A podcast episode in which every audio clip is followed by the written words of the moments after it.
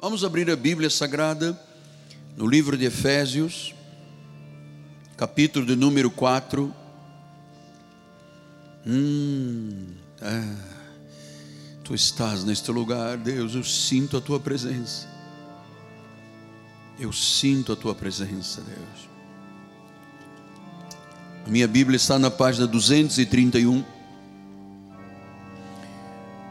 Efésios 4, 4 a 6 diz assim: há somente um corpo e um espírito, como também foste chamados numa só esperança da vossa vocação.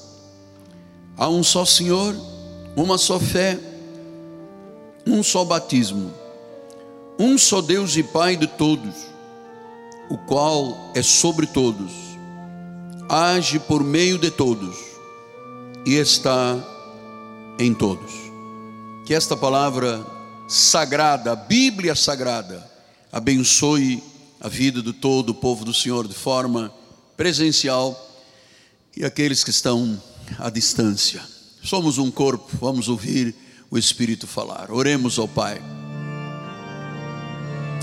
Senhor Jesus Cristo, as nossas mãos se levantam para te adorar e eu aqui, Senhor, me prostro também nesse altar, para que no abrir da minha boca, a palavra seja pregada, seja revelada, o Evangelho seja conhecido, e os propósitos desta palavra, proféticos, se cumpram esta noite.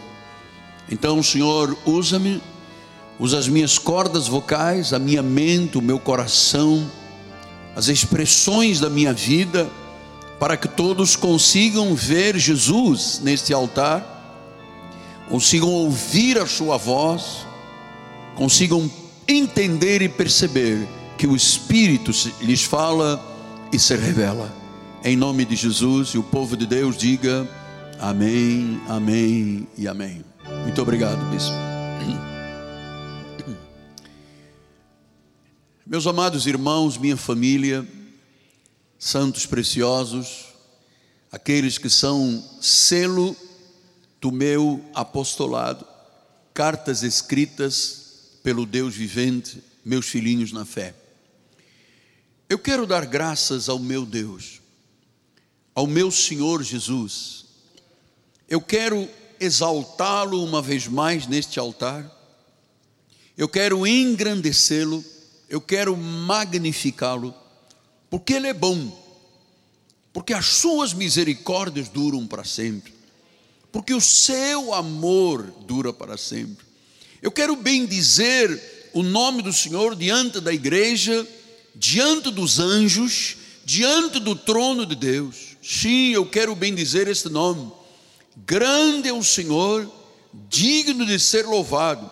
Sua grandeza não tem limite. Ele é soberano. O apóstolo São Paulo continua revelando os mistérios da graça de Deus à igreja. Ele falou nesta carta aos Efésios, mas na realidade nós trazemos à existência ao dia de hoje a nossa igreja. Então, quando Deus revelou os propósitos da graça, ele pensou também em nós. Ele sabia, desde antes da fundação do mundo, que haveria uma igreja na zona oeste do Rio de Janeiro, cujo pastor foi iluminado pela graça de Deus, cujo povo acredita na genuína graça do Senhor. Então, esta carta não foi só para os Efésios, é para nós, é para a nossa vida, é para a nossa igreja. E Paulo diz no versículo 4: há somente um corpo, um espírito, como também foste chamados numa só esperança da vossa vocação. Versículo 5: um só Senhor, uma só fé, um só batismo. Então vamos compreender uma só fé, um só Senhor, um só batismo. Vamos compreender e vamos conhecer alguns mistérios que precisam de ser entendidos. Primeira coisa, Paulo usou a palavra um sete vezes. Ele disse: um Espírito, um Senhor, uma fé, um Deus, um corpo, uma Espírito. Usou sete vezes. Então, nós vamos começar por analisar o versículo 4, a primeira expressão deste um. Ele diz: um só corpo. O que significa isto? Quem é este corpo? O corpo é o corpo de Cristo, é a igreja. Uma só igreja. Amados, não existem milhares de igrejas. Existe uma única igreja. Ela pode ser denominacionalmente, ter vários nomes, mas a verdade é, e poucos entendem isto, que só existe uma igreja. A igreja de Jesus, que está em vários bairros, em várias cidades, em vários países, mas a Bíblia diz é um só corpo. O corpo de Cristo. Veja que em Efésios 1, 23 ele explica dizendo: o qual é o seu corpo, é a plenitude daquele que a tudo enche em todas as coisas. Então, o corpo é o corpo de Cristo, e quem é o corpo de Cristo? O corpo de Cristo é composto de todos os salvos, todos os eleitos de Deus. Aqui estamos em Jacarepaguá, Campinho, a esta hora, centenas, quizás, milhares de igrejas pelo Brasil, e ali está o mesmo corpo, o corpo de Cristo. Todos os salvos formam o corpo de Cristo. Veja como é que diz em 1 Coríntios 12, 12. Ele disse: Porque assim como o corpo é um, veja, este um é muito importante. Amados, Deus não está dividido. Os homens dividem Deus, mas Deus não está dividido. Diz, há um só corpo que tem muitos membros. Todos os membros, sendo muitos, eles estão aqui, estão lá na Barra, estão no Rocha Miranda, estão na Piedade, estão onde estiver uma igreja reunida, ele disse: constitui um só corpo. São muitos os membros, mas constituem um só corpo, assim também com respeito a Cristo. A primeira coisa que definimos é que não existem vários corpos, não existem várias igrejas, existem várias denominações, mas a igreja de Jesus, a legítima e verdadeira, é uma só. Ela pode se chamar o que for, mas ela, se é de Cristo, ela é uma só.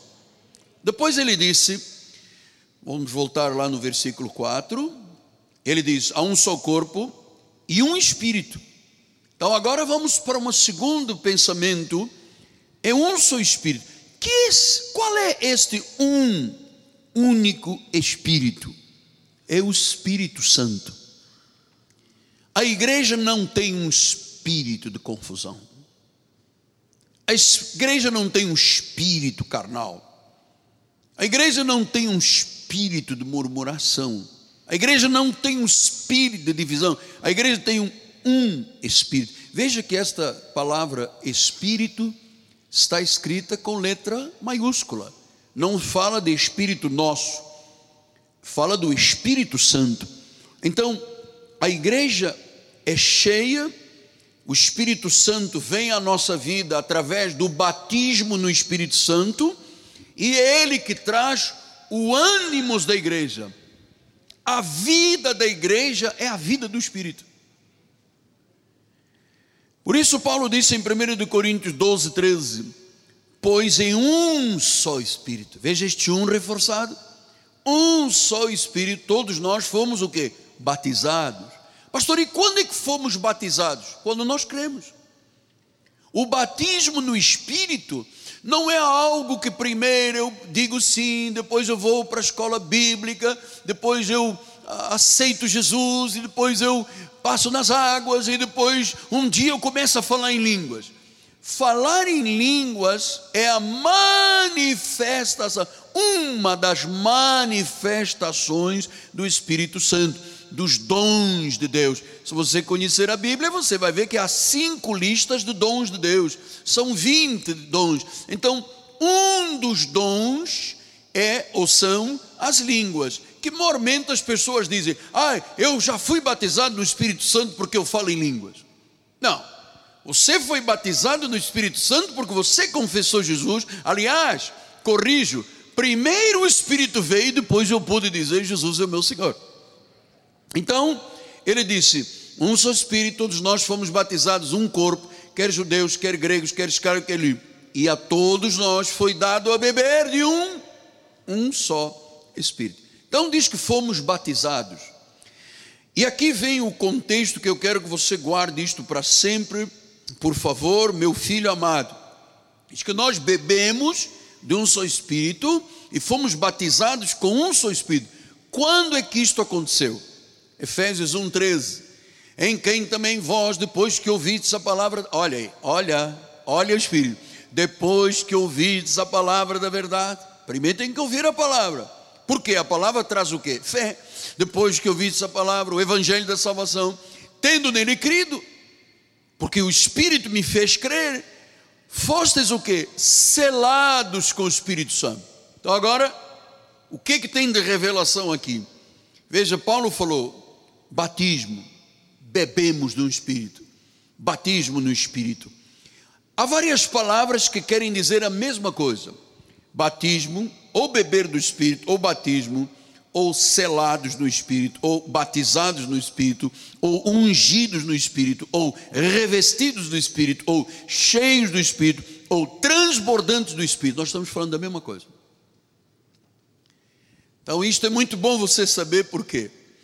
Porque o corpo de Cristo está dividido no mundo inteiro entre os que creem no batismo no Espírito Santo, que são as línguas chamados pentecostais, nós somos uma igreja pentecostal aqui, muita gente fala em línguas, o apóstolo fala, temos dons, temos profecia, e aqueles que se dizem mais conservadores, uma linha que diz: não, não, não, não, não, nós não queremos isso do Espírito Santo. Amado, ninguém pode ser salvo se não for pelo Espírito. Então tem um erro grave teológico aí das pessoas imaginarem que os pentecostais têm o Espírito Santo e os tradicionais não têm o Espírito Santo. Não pode, porque Jesus disse isso em 1 Coríntios 12, 13. Olha só. Por isso vos faço compreender que ninguém, ninguém que fala pelo Espírito de Deus pode afirmar anátema Jesus. Ou seja, quem tem o Espírito Santo não pode dizer Jesus é maldito. Agora veja, por outro lado, ninguém, quantas pessoas podem? Ninguém pode dizer Senhor Jesus, ninguém pode dizer eu creio, eu recebo, eu confesso, como a tradição diz eu aceito, não, é, não existe na Bíblia aceitar, é confessar ou receber. Ninguém pode dizer Jesus, o meu Senhor, se não for por quem? Pelo Espírito. Ah, quer dizer que então, quando eu ouço a palavra da verdade, eu ouvi há 45 anos. Você tem, todo mundo tem uma data mais ou menos da sua manifestação da salvação. Quando eu disse Senhor Jesus, eu só pude dizer Senhor Jesus, porque o Espírito estava em mim, pelo Espírito eu disse: Ah, isso é maravilhoso. E então, no momento em que se diz Senhor Jesus, nós somos o que? Selados, batizados, ungidos, revestidos, cheios, transbordantes. Pastor, e o que quer dizer isso tudo? Jesus na sua vida. Jesus na sua vida. Ele é o selo, ele é o batismo, ele é o revestimento, ele é a unção, ele é o transbordar. Paulo chegou a dizer: Olha, cuidado, não se embriaguem com vinho, mas embriaguem-se com o Espírito Santo, cheios Pastor, quer dizer que não existe um irmão com meia dose do Espírito e outros cheios? Não.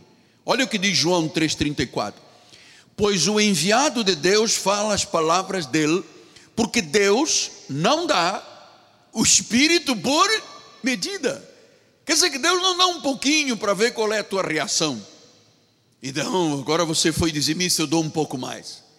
Aí este mês não pude pagar meu dízimo, então eu tiro um pouco. Não, ele dá o Espírito por medida? Não, ele não dá por medida, ele se dá todo. Todo revestimento, toda unção, todo batismo, todo enchimento, todo, todo selo, todo Cristo está em mim. E João diz em 1 João 2,20: olha lá, vós possuís a unção que vem do santo. Quer dizer que todos os crentes que disseram Jesus o meu Senhor, sejam eles conservadores, pentecostais, neopentecostais, eh, enfim, as várias milhares de tradições, todos possuem o Espírito Santo. E ele diz no versículo 27: Quanto a vós outros, a unção que dele recebestes, permanece. Então aqui nós temos uma coisa muito interessante, amados. A unção que é verdadeira, que é legítima, diz que ela permanece. Ah, apóstolo, eu ouvi dizer que tínhamos um irmão da igreja que o Espírito Santo se foi. É possível? Não. Porque diz: vós possuís a unção e a unção permanece. Pastor, mas se eu fizer meia dúzia de besteiras na vida, ah, você pode entristecê-lo. Eu vou mais uma coisa: se você viver na prática de pecado, você pode apagá-lo. Ele está apagado, ele está triste. Eu conheço muita gente que o espírito está triste com ele. Uma pessoa que minta, uma pessoa que murmure, uma pessoa crente que é salva, mas deu oportunidade que a sua língua fosse usada com veneno de peçonha, esta pessoa tem o Espírito Santo entristecido. E Paulo diz: não entristeçais o Espírito Santo. Olha, uma, o espírito triste na vida da pessoa, a pessoa fica muito mal. Se o espírito se apaga, então, meu amado, está muito mal. Pastor, mas tudo bem, então eu pequei, eu errei, o espírito se entristeceu, mas no momento em que eu confessei e deixei, oh, ele está lá, ele volta a manifestar, porque ele está lá, permanece, ele não sai. Por isso é que Gálatas 3,27 ele diz: Todos quantos fostes batizados em Cristo, todos quantos fostes ungidos, revestidos, de Cristo vos revestidos. Então, todas as pessoas para dizerem Jesus, só o dizem porque o Espírito Santo vem, cela, batiza, unge, reveste. E aí a pessoa diz: Eu creio em Jesus. Sem esta operação aqui, ninguém é capaz de o fazer. Amém? Vamos voltar lá em Efésios 4, 4b. E diz que há também uma só esperança. Diz que é um Senhor, uma só esperança. Então, a nossa esperança não está em alguém que vem como salvador da pátria. Nossa esperança está em Jesus. Pastor, mas hoje o Banco Central reduziu os juros do Brasil a 2%. Na história toda do Brasil, desde 1500, foi a primeira vez que o Banco Central tem juros de 2%. Então, essa é a nossa esperança? Não, a nossa esperança é Jesus. Porque eu já vivi aqui no Brasil com 85% ao mês. Você se lembra os mais antigos como eu? Tínhamos preço de manhã, preço de tarde e preço à noite. Tinha uma maquininha diabólica que não era puro, que era o demônio. Era o preço da manhã. À tarde, à noite você ia, já tinha diferença. Era o demo. Era o pata rachada nas, nos mercados, na loja. Aquilo era terrível. Tem muitos irmãos aqui que nem eram nascidos nessa época. Era uma maquininha do inferno. A nossa esperança não pode estar no homem. Nossa esperança está em Deus. Versículo número 5.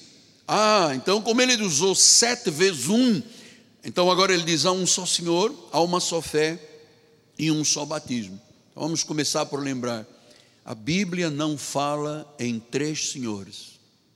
Meus amados, a Bíblia não fala em trindade. A Bíblia não fala em livre-arbítrio. A Bíblia não fala em aceitar Jesus. Pastor, mas a tradição, é, a tradição anula a palavra. Nós não vivemos de tradições. Jesus nunca mandou passar óleo na testa das pessoas. Jesus nunca mandou o presbítero Pedro botar sal na boca das pessoas. Nunca. Então diz a Bíblia: Há um só Senhor. Pastor, mas é a Santíssima Trindade. Eu vim da Igreja Católica, eu ouvi o senhor padre dizer: a Santíssima Trindade. Isto foi criado lá no ano 325 depois de Cristo com Constantino, mas que não está na Bíblia. Aliás, deixe-me explicar uma coisa. Muito do que os crentes dizem que está na Bíblia não está na Bíblia. Chama-se tradição. E Jesus disse: as vossas tradições anulam. A palavra não tem efeito. Então, 1 de Coríntios 1, 3 disse: Acaso Cristo está dividido? Acaso Cristo é um Pai, é um Filho, é um Espírito Santo? Acaso Jesus está esfacelado? Não. Cristo não está dividido. Jesus é a base fundamental da nossa fé. É nele que temos crido para a salvação. Nele fomos batizados, ungidos, revestidos, selados. Cremos na Sua volta. Essa é a nossa esperança. Cremos que quando um cristão para a sua vida física, para a última respiração, a próxima, ele já está no seio de Abraão, já desfruta da eternidade. Os anjos levam o seu espírito, pó volta ao pó, mas o espírito continua vivendo. Então, meu amado, há um só Senhor, uma só fé, um só batismo. Versículo número 6, ele diz: Um só Deus e Pai de todos. Um só. Pastor, mas eu sempre ouvi dizer, agora, em nome do Pai, do Filho e do Espírito Santo. Aqui você não ouviu, porque aqui há um só Deus.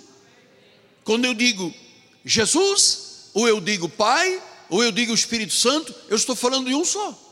É o mistério da piedade. O mistério da piedade. Então, é, ele disse a um só. E ele diz que é o Pai de todos. Você pergunta, mas de todos, apóstolo? Então, aquele pirata de perna de pau, estuprador, que mata um monte de gente, que faz, que acontece, leva tiro e morre, então ele é o, Deus é o pai dele também? Não. Ele é o pai de todos os eleitos. Diz que é sobre todos os eleitos, ele age sobre todos, a igreja, o corpo, os eleitos. Ele está em todos, em todos aqueles que ele chamou, selou e batizou. E diz que ele está e permanece. Ele não sai e volta, ele permanece. Então, todos os cristãos, não todas as pessoas, porque nesta terra há duas sementes: a semente da salvação e a semente da perdição. Todos os redimidos, todos os lavados, todos os salvos, que a Bíblia chama igreja, a Bíblia chama de família de Deus, de corpo de Cristo, todos eles têm um só Pai, Jesus. E ele disse: um só Deus, um só corpo, uma só igreja. Então, esta unidade de Deus é inviolável. A unidade da igreja é indestrutível. Não se pode, não existe a possibilidade de dividir uma igreja. Isso é um absurdo. Se pudesse dividir uma igreja, o corpo de Cristo estaria dividido. Não se pode. Pastor, mas o que mais os homens fazem é dividir as igrejas. Mas deixa eu lhe explicar. A igreja é indestrutível. Quem é que garante esta segurança da igreja? Porque, apóstolo, eh, homens passam, governos passam e a igreja está aqui. E igreja não é o templo, é o corpo, são as pessoas, são os eleitos, são redimidos, são os salvos, aqueles que glorificam a Deus, aqueles que exaltam ao Senhor, aqueles que lhe batem palmas, aqueles que dizem Jesus é o meu Senhor, são fiéis. Olha, amado, todas as instituições passarão, todas. A igreja continua.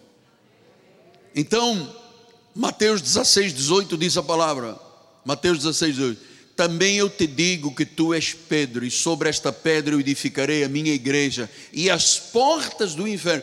Olha, se a igreja de Jesus, porque tem igrejas de homens, você sabe, né? Morre o homem e acaba a igreja. Se a igreja de Jesus, leia comigo, as portas, leia, as portas do inferno não prevalecerão contra ela.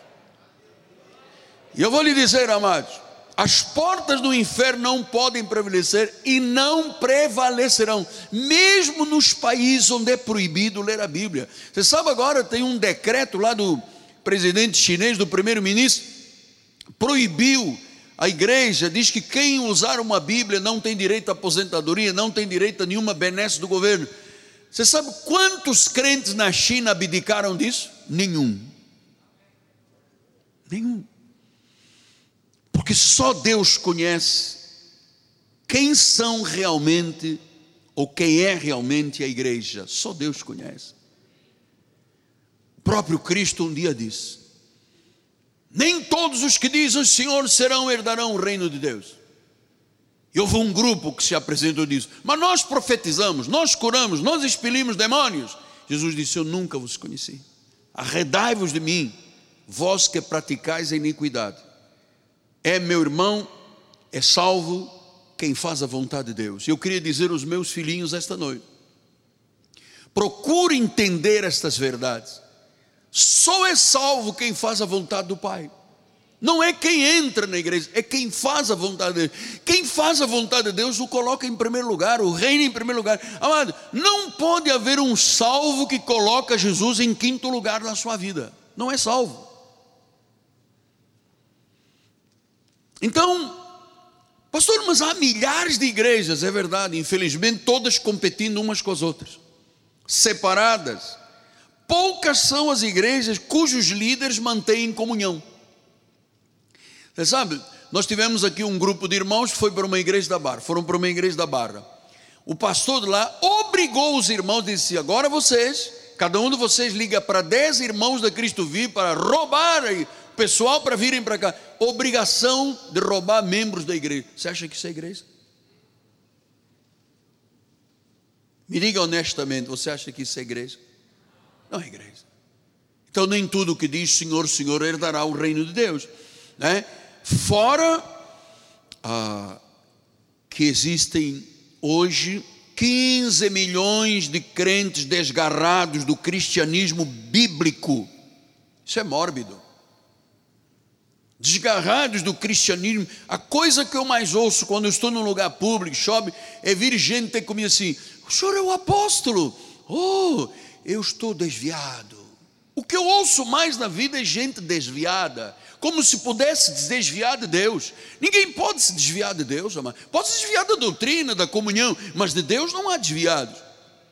Então, o cristianismo bíblico nos assevera que igrejas são todos aqueles que foram eleitos, chamados, predestinados, selados para o dia da redenção, cuja confissão não muda. Nós não somos dos que retrocedem para a perdição. Por isso ele diz em Efésios 3:3, ele disse: "Esforçando-vos diligentemente para preservar a unidade do espírito no vínculo da paz". Então Paulo disse: "Esforça-te, amado, persevera por esta unidade, unidade da igreja". Isto é um mandamento apostólico. Se nós vivermos em rivalidades, isto é uma mácula para o corpo de Cristo. Cristo é o Senhor de todos da igreja. Ele é o único, ele é o verdadeiro, ele é o chefe da igreja. Ele diz em Efésios 5, 23, porque o marido é o cabeça da mulher, Cristo é o cabeça da igreja, sendo este o salvador do corpo. Então, Cristo é o cabeça da igreja, ele que manda na igreja, amado. E ele é salvador do corpo, de qual corpo? Corpo de Cristo. O que é o corpo de Cristo? Todos os salvos. Efésios 1, 22 diz: E pôs todas as coisas debaixo dos pés para ser o cabeça. Ele é o cabeça. Colossenses 1,18 ele diz: Ele é o cabeça do corpo da igreja, Ele é o cabeça. Então, Ele é o rei, Ele é o Senhor, Ele é o soberano. E eu vou lhe dizer: todas as autoridades desta terra estão submetidas ao poder de Deus. 1 Timóteo 6,15 disse: O qual em suas épocas determinadas a ser revelada pelo bendito, único e soberano ele é único e soberano. Aqui não diz que é a rainha da Inglaterra, não diz que é o presidente do Egito, aqui diz que o único soberano, o rei de reis, senhor dos senhores, é Jesus. Então, nós neste ministério sempre nos mantivemos imutáveis quanto a estes princípios bíblicos, sempre. Como povo de Deus, nós estamos sujeitos à vontade dEle, às ordens dEle, aos decretos dele, segundo a Bíblia Sagrada. Não podemos e não concordamos com imposições do Estado sobre o culto. A igreja não pode aceitar. O Estado não manda onde Deus manda. O Estado não pode mandar. Infelizmente, poucos são os países onde a igreja é respeitada pelo Estado. Aqui não é respeitada por ninguém. Mas eu tenho lutado há mais de 40 anos como pastor para que a igreja seja respeitada. O cumprimento de ordens contra a igreja é desobediência aos mandamentos de Deus. Pastor, mas isso não está em conflito com Romanos 13, 1 e 2? Eu vou lhe falar disso, eu prometi. Todo homem esteja sujeito às autoridades superiores, porque não há autoridade, não procede de Deus. E as autoridades que existem foram por Ele. Eles só são autoridades porque Ele, que é a autoridade, o cabeça de tudo, os instituiu e os constituiu. Versículo número 2: De modo que aquele que se opõe à autoridade está resistindo à ordenação de Deus, e os que resistem trarão sobre si condenação. Pastor, e como é que o senhor explica isso? Deixa eu lhe explicar com calma. As Escrituras exigem obediência muito cuidadosa e consciente às autoridades governamentais. Agora, a autoridade governamental não tem autoridade sobre a autoridade eclesiástica. Se emitem ordens que, por exemplo, proíbem a nossa obediência a Deus, nós vivemos agora um tempo que era proibido ter culto. Onde se viu isto? A não ser em climas de ditadura, em países de ditadura, ou em países onde Cristo não é o Senhor da cultura. Onde se viu? Nós não podíamos obedecer a Deus porque as autoridades não permitiam. Nenhum poder governamental tem jurisdição sobre a igreja de Jesus. Nenhum. Cada instituição tem uma esfera de autoridade com limites jurisdicionais que devem ser respeitados. Por exemplo, na família, a família é uma instituição. Quem é o chefe da família? É o marido, é o homem. Pastor, mas a mulher não pode mandar no homem? Não pode. Deus tem uma jurisdição. Ah, na igreja, quem é que manda na igreja em termos administrativos e institucionais? O pastor da igreja. Quem é que manda no governo? O presidente, o governador, o prefeito. Não podem as instituições entrar na área e tentar demover o que Deus estabeleceu. Então, a autoridade do líder da igreja foi delegada por Jesus Cristo. A autoridade governamental foi autorizada e delegada por quem? Pelo voto do povo. Então, Deus não concedeu aos governantes civis autoridade sobre a igreja autoridade sobre doutrinas, autoridade sobre o culto. O governo não pode dizer, o senhor tem que casar esta pessoa, não pode casar esta, vai cantar este hino, não pode cantar aquele hino. Não pode. O Estado não tem o encargo de administrar a igreja. O Estado tem obrigação e o encargo de administrar a vida da nação, proteger os seus cidadãos criar o bem-estar dentro dos limites constitucionais. Então a igreja de Jesus não deve se intrometer nos assuntos do governo. Eu quando vejo alguns pastores gritando aí na internet, ah, o governo, não pode. A igreja não pode se intrometer nos assuntos do governo, assim como o governo não pode nem tem o direito de se intrometer ou interferir nas ordens da igreja. Ninguém tem o direito de prejudicar ou de desconsiderar a autoridade que Deus deu a esta terra, aos seus ministros. Nenhum governante pode se exceder nos limites da sua jurisdição. O governo não pode regular cultos, não pode proibir cultos. Se fizer como fizeram, saíram da legitimidade da autoridade, que quem os constituiu foi Deus. Quem constituiu uma autoridade foi Deus. Então, é como se um governante se arrogasse a ser maior do que Deus.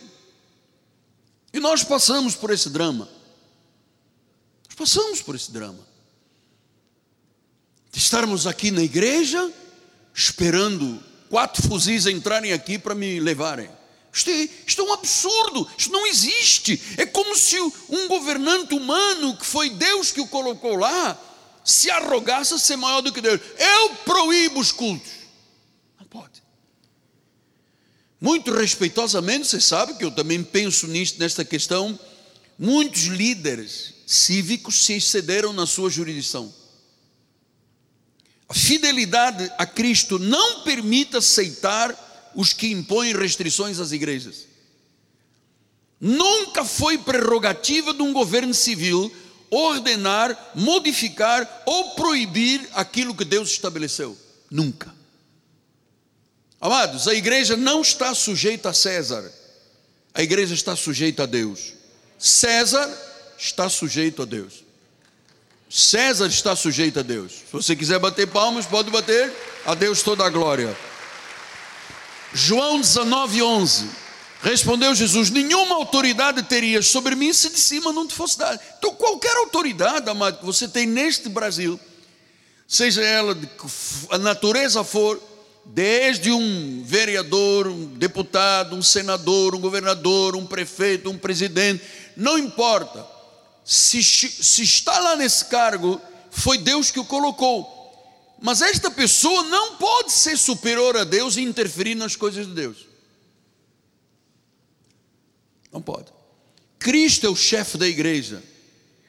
Assuntos eclesiásticos dependem do reino. E o reino não é César, o reino é Jesus.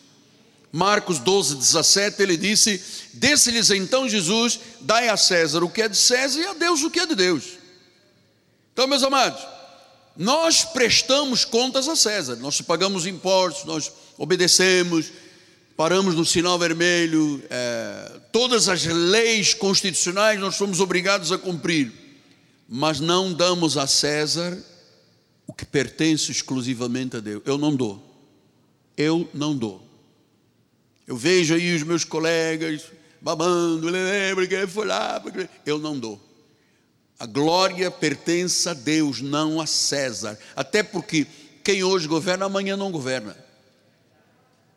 E conforme você sabe, quem governa a igreja hoje governará porque ele é o mesmo de ontem, de hoje e para sempre. Então, prestamos contas a César, somos obedientes, somos um povo legal, um povo constitucional, mas não damos a César o que pertence a Deus. Jesus é o chefe da igreja, Jesus é o cabeça da igreja. Cristo só deu o dever e o direito de exercer autoridade espiritual na igreja. E quem é que tem autoridade espiritual na igreja constituída por Deus, que é irrevogável? Os anciãos, os ministros apóstolos, profetas, evangelistas, pastores e mestres. Hebreus 13, 7 e 17 ele diz: Lembrai-vos dos vossos guias que pregam a palavra de Deus. Versículo 17 disse: Obedecei aos vossos guias, sede submissos com eles. Então, o governo humano não pode regular o governo da igreja. Que há tempo saiu, ou vai sair, ou estão trabalhando numa lei, que diz que igreja que não casar pessoas do mesmo sexo, o pastor vai preso. Amado, eu abdico de tudo, mas eu não abdico da autoridade que Deus me deu. Eu não casarei. Eu caso homem com mulher e mulher com homem. Eu não caso pessoas do mesmo sexo. Ah, mas o senhor vai ser aprisionado. Paciência, o que, eu vou fazer? Eu tenho que cumprir uma pena. Mas eu vou obedecer a Deus, eu não vou obedecer a César. Porque César está errado nessa área. Governo humano não regula, governo da igreja. Eu não posso ceder ao homem a autoridade que me foi dada por Deus. Diante de Deus, eu vou lhe dizer: é ilegal um órgão secular impor autoridade sobre a igreja.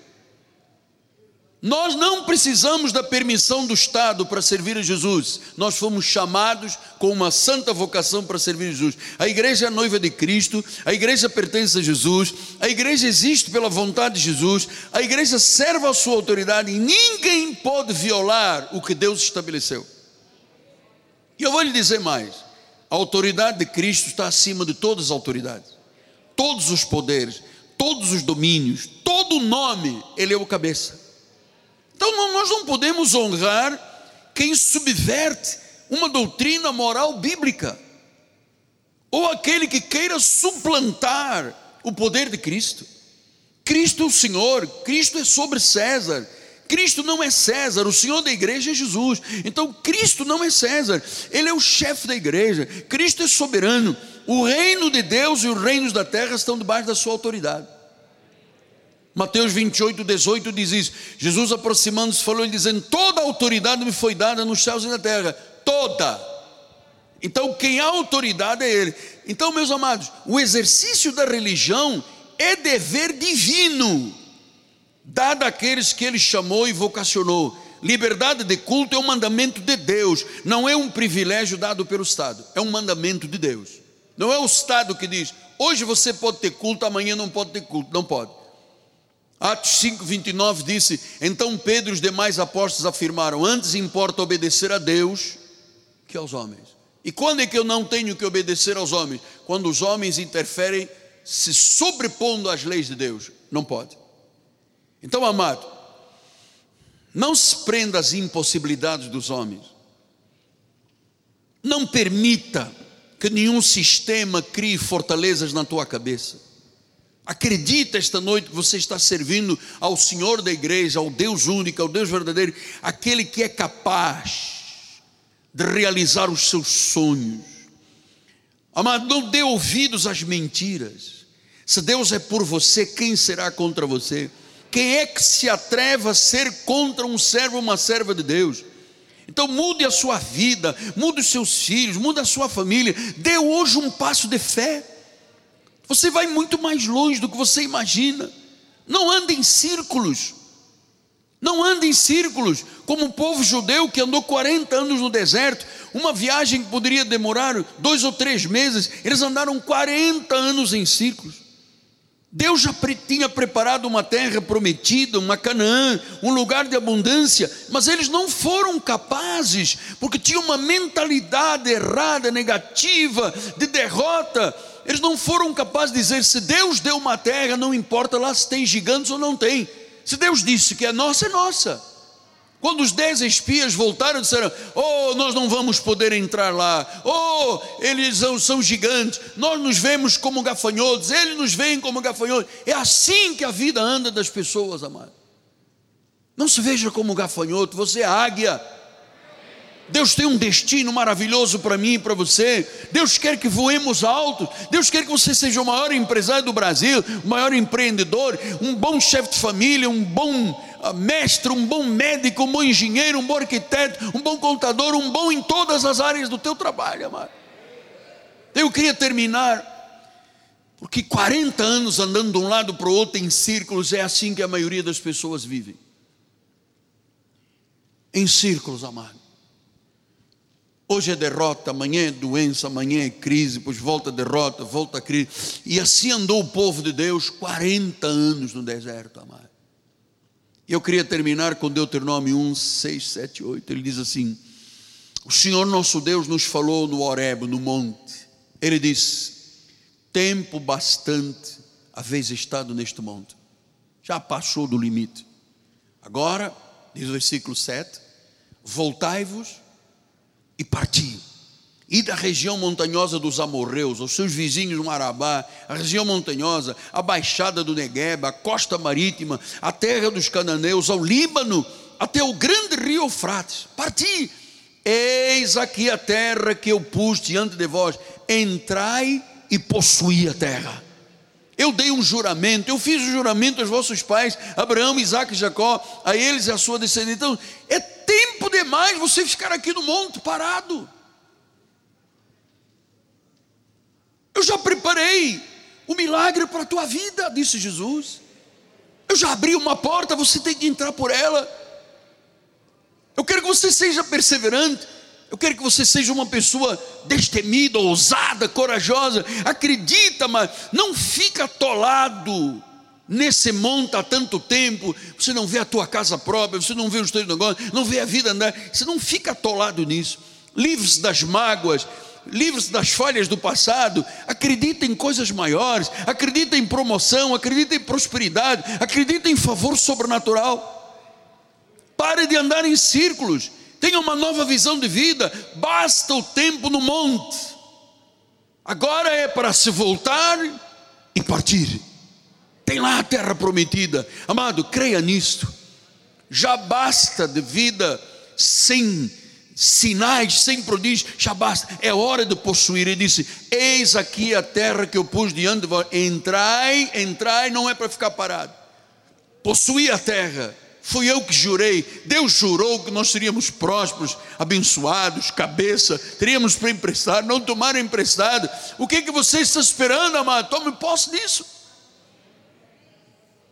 Ele é o cabeça, Ele é o governante, Ele é o Senhor.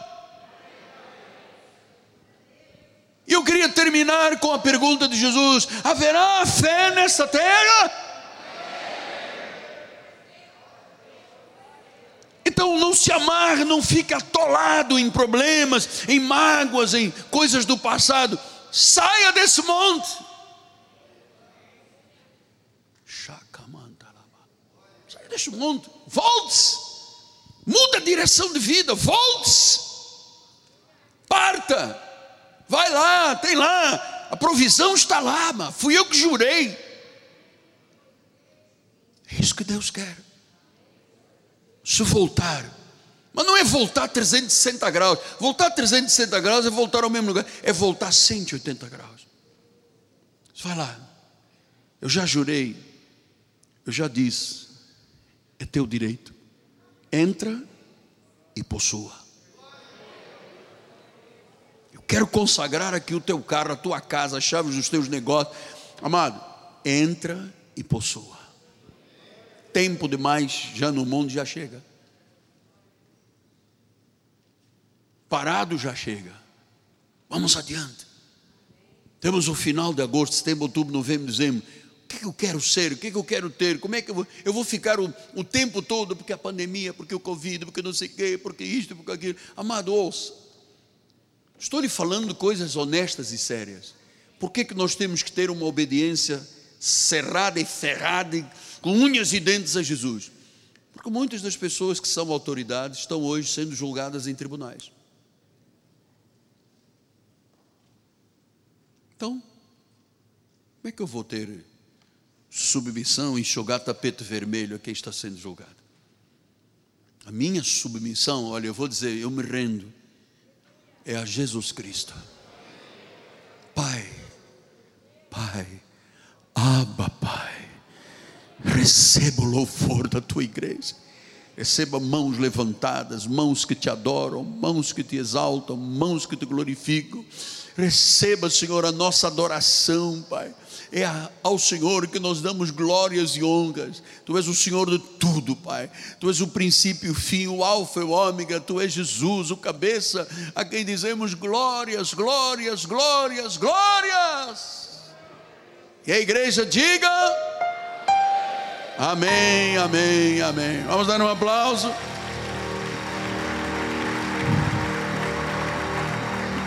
Vamos ficar de pé, a bispa vai dar a bênção final.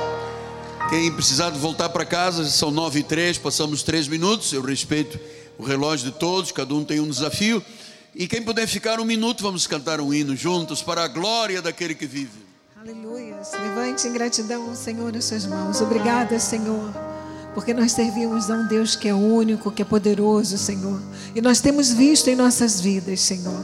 E que nesta noite, Pai, o teu poder se manifeste milagrosamente, Senhor. Existem pessoas aqui que precisam de um milagre, Senhor. Receba da parte de Deus o milagre que você precisa. Deus é poderoso para fazer infinitamente mais do que pedimos ou pensamos. Saia daqui sabendo que os anjos do Senhor te guardam, te livram de todos os males e tenha convicção que é hora de você possuir. Sai desse monte e entra na terra prometida. Graça e paz.